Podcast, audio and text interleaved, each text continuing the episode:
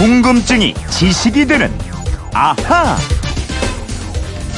기존 청약 통장보다 조건이 좋은 청년 우대형 청약 통장이 출시됐죠. 10년 동안 최대 연 3.3%의 높은 금리에 이자 소득 비과세 혜택까지 주고요.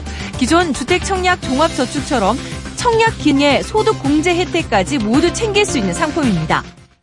조건이 좋은 청년, 청년 우대형 청약 통장이 출시됐다는 뉴스를 들으셨는데요. 휴대폰 뒷번호 5242 쓰시는 청취자가 이런 궁금증을 보내주셨어요. 청년 우대형 청약 통장이 새로 나왔다고 해서 가입하려고 합니다. 이 통장에 가입하면 아파트 청약도 가능하다고 하던데요. 현재 청약 제도가 어떻게 되어 있는지 궁금합니다 하셨는데요. MBC 이영은 아나운서와 오늘은 이분 궁금증을 풀어드리겠습니다. 안녕하세요. 안녕하세요. 네. 요즘 서울 같은 경우는 집값이 다시 들썩이고 있다는 소리가 많아서 내 집 마련이나 주택 청약을 생각하는 분들은 마음이 좀 급할 것 같아요. 네, 오죽하면 이런 말도 있더라고요. 서울 집값이 가장 싼 날은 바로 오늘이다. 음, 근데 오르니까. 아나운서 네. 우리나라에서 땅값, 집값이 가장 싼 동네가 서울에 있다는 거 혹시 아세요? 서울에 있다고요? 네. 말도 안 돼요. 이 서울 집값이 얼마나 비싼데. 어, 진짜입니다. 우리나라에서 땅값이 제일 싼 동네는 일원동입니다. 일원이라서 일원동. 네. 아, 근데 더 찾아보니까 더 싼 곳이 있었어요. 아, 더 싼 곳이 있어요. 네, 이것도 어디냐면요. 비슷한 거예요? 네. 네. 바로 삼전동입니다. 아, 삼점 3년.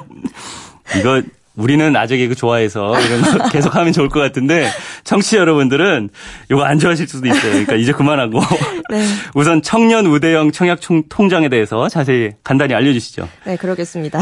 청년 우대형 청약 통장. 그건 이렇습니다. 네. 기존 청약 통장처럼요, 임대주택이나 분양주택에 청약할 수 있는 통장인데요. 네. 아무나 가입할 수 있는 건 아니고요. 연소득 3천만 원 이하의 29세 이사의 무주택 이하의 무주택 청년 세대주만 가입할 수 있는 통장입니다. 네. 다만 나이 조건은 내년부터 34세로 좀 높아집니다. 아, 29세 이하인데 내년부터는 34세 이하로요. 네. 예, 조건에 맞는 청년이 가입하면 이자도 더 많이 주는 통장인데 청약할 때도 특별한 혜택이 있나요? 어, 아니요. 청약할 때는 따로 혜택이 없어요. 음, 하지만 이자가 높으니까 이미 청약 통장을 가입한 청년 세대주들은 이전하시는 게 좋고요. 예. 임대주택 입주나 내 집 마련을 생각하는 분들 가운데 청약 통장이 아직 없는 분들은 이 통장에 가입하는 게 좋겠습니다. 물론 조건도 맞아요. 하지만요. 아, 청약 통장이 없으면 임대 아파트나 아파트 분양을 받을 수 없죠. 네, 과거에는 청약 통장이 네 종류였어요. 청약 예금, 청약 저축, 청약 부금, 그리고 주택 청약 종합 저축. 그러다 2015년 9월부터 주택 청약 종합 저축 하나로 통합이 됐습니다. 네. 그래서 월 2만 원에서 50만 원 사이에서 자유롭게 납입할 수 있고요. 기존의 청약 예금, 청약 저축, 청약 부금에 가입한 분들은 통장을 계속 유지할 수 있고 청약도 가능하지만 새로 가입하는 건 불가능합니다. 그러면은 지금 새로 가입하는 분들은 주택 청약 종합 저축에 가입하는 건데 이 통장만 있으면 어떤 주택이든 다 청약할 수 있나요? 어, 그건 이렇게 말씀드릴게요. 필요 조건이지만 충분 조건은 아니다. 네. 임대주택이든 분양주택이든 청약하려면 반드시 있어야 하지만 있다고 해서 다 되는 건 아닙니다. 예. 왜냐하면 워낙 많은 사람들이 가입돼 있기 때문이에요. 음. 청약해서 당첨되려면 1순위 조건을 먼저 충족해야 하고요. 1순위요? 네. 그 다음부터는 청약 가점이라고 해서 점수를 따지기 때문에 이 점수를 높여야 합니다. 좋습니다. 차근 차근 하나씩 알아보죠. 먼저 1순위는 어떻게 해야 될 수 있어요? 우선 청약 통장으로 청약하는 아파트는 두 종류가 있습니다. 네. 국민주택하고 민영주택. 어, 국민주택은 국가나 지방자치단체, 한국토지주택공사가 직접 건설하거나 국민주택기금에 자금을 지원받아서 짓는 아파트고요. 네. 그냥 일반 건설 회사들이 짓는 아파트는 민영주택으로 구분합니다. 음, 그러면 국민주택과 민영주택에 청약할 때 조건이 다른가요? 네, 조금 다릅니다. 국민주택은 가입 기간과 함께 납입 횟수를 보고요. 민영주택은 가입 기간과 함께 총 납입 금액을 봅니다. 음, 살짝 다르죠. 그렇네요. 그럼 1순위 조건은요? 어, 청약통장에서 가입해서 1순위가 되려면요. 수도권 지역은 가입해서 1년이 지나야 하고요. 예. 수도권 외 지역은 6개월이 지나야 합니다. 음. 근데 집값이 많이 오르는 지역은 투기 과열지구나 청약 과열 지역으로 지정이 되는데 음. 이런 지역은 2년이 지나야 1순위가 됩니다. 음, 지역에 따라서 6개월에서 2년이 지나야지 된다고요? 네. 그럼 지역에 따라서 1순위 기간 조건이 다른 거네요. 네, 서울 같은 경우는 현재 25개구 모두 투기 과열 지구예요. 따라서 서울에서 1순위가 되려면 2년이 지나야만 하는 겁니다. 네. 좀 전에 국민주택은 납입 횟수를 본다고 했는데요. 수도권에서는 청약통장 납입금을 12개월 이상, 그러니까 12번 이상 내야 1순위가 되고요. 수도권 이외의 다른 지역에서는 6번 이상 납입해야 합니다. 음. 그리고 투기 과열지구와 투기 과열 지구와 청약 과열 지역은 24번 이상 내야 1순위가 됩니다. 음, 국민주택은 횟수를 본다. 이거 꼭 기억해야겠네요. 네, 정말 중요한 겁니다. 네. 그리고 민영 주택은 납입 횟수가 아니라 납입 금액을 만족해야 하는데요. 예. 이 금액은 지역별로 또 아파트 전용 면적별로 달라요. 음. 가장 많은 분들이 선호하시는 85제곱미터 이하 기준으로 말씀드리면 서울과 부산에서는 300만 원, 기타 음. 광역시는 250만 원, 그 외 지역은 200만 원 이상을 예치해야 1순위가 됩니다. 서울과 부산은 300만 원, 광역시는 250만 원. 알겠어요.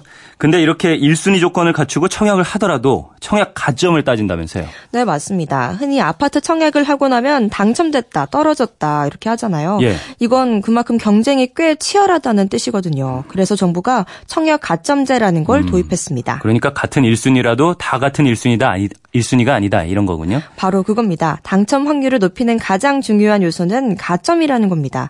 가점이 높은 순서로 입주자를 선정하거든요. 네. 이 가점 항목으로는 무주택 기간과 부양 가족 수, 청년 청약 청약 통장 가입 기간이 있습니다. 그러면 가점을 높이려면은 어떻게 해야 되죠?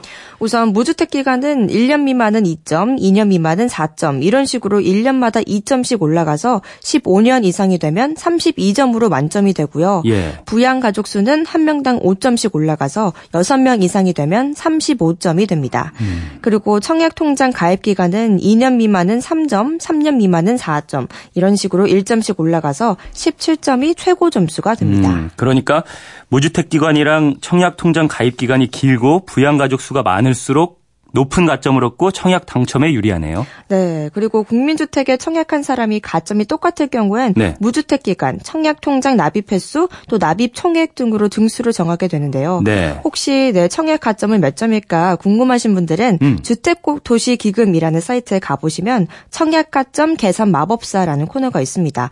여기서 직접 점수를 내보실 수 있습니다. 네. 주택 도시기금 사이트에 들어가서 청약 가점 계산 마법사 코너. 이거 좋은 정보네요. 네. 그러면 이 가점제는 모든 분양 주택에 적용되고 있나요? 어, 아까 말씀드린 국민주택은 100% 가점제가 적용되고 있다고 보시면 되고요. 예. 민간 건설업체들이 짓는 민영주택은 주택 크기와 지역에 따라 달라집니다. 즉 전용 면적 85제곱미터 이하 경우 수도권 공공택지에서 짓는 건 100%, 투기 과열지구에서도 역시 100%, 그리고 청약 조정 대상 지역에서는 75%의 물량이 가점제 대상이고요. 네. 그외 지역은 40% 이하에서 자치단체장이 그 비율을 결정합니다. 그럼 85제곱미터 이상 큰 민영 주택에서는요? 어, 수도권 공공 택지는 50% 이하에서 자치단체장이 결정하고요. 투기 과열지구는 50%, 청약 조정 대상 지역은 30% 가점제를 대상으로 합니다. 그렇군요. 가끔 뉴스에 평생 한 번도 어려운 당첨을 수십 번씩 당첨됐다는 사람도 나오던데 이거는 어떻게 된 거예요? 어, 그건 특별공급제도를 악용한 건데요. 다자녀 가구라든가 장애인, 신혼부부 등 사회적 배려가 필요한 계층에게 별도로 공급하는 물량이 있습니다. 네. 갈수록 이 물량이 늘어나고 있는데요.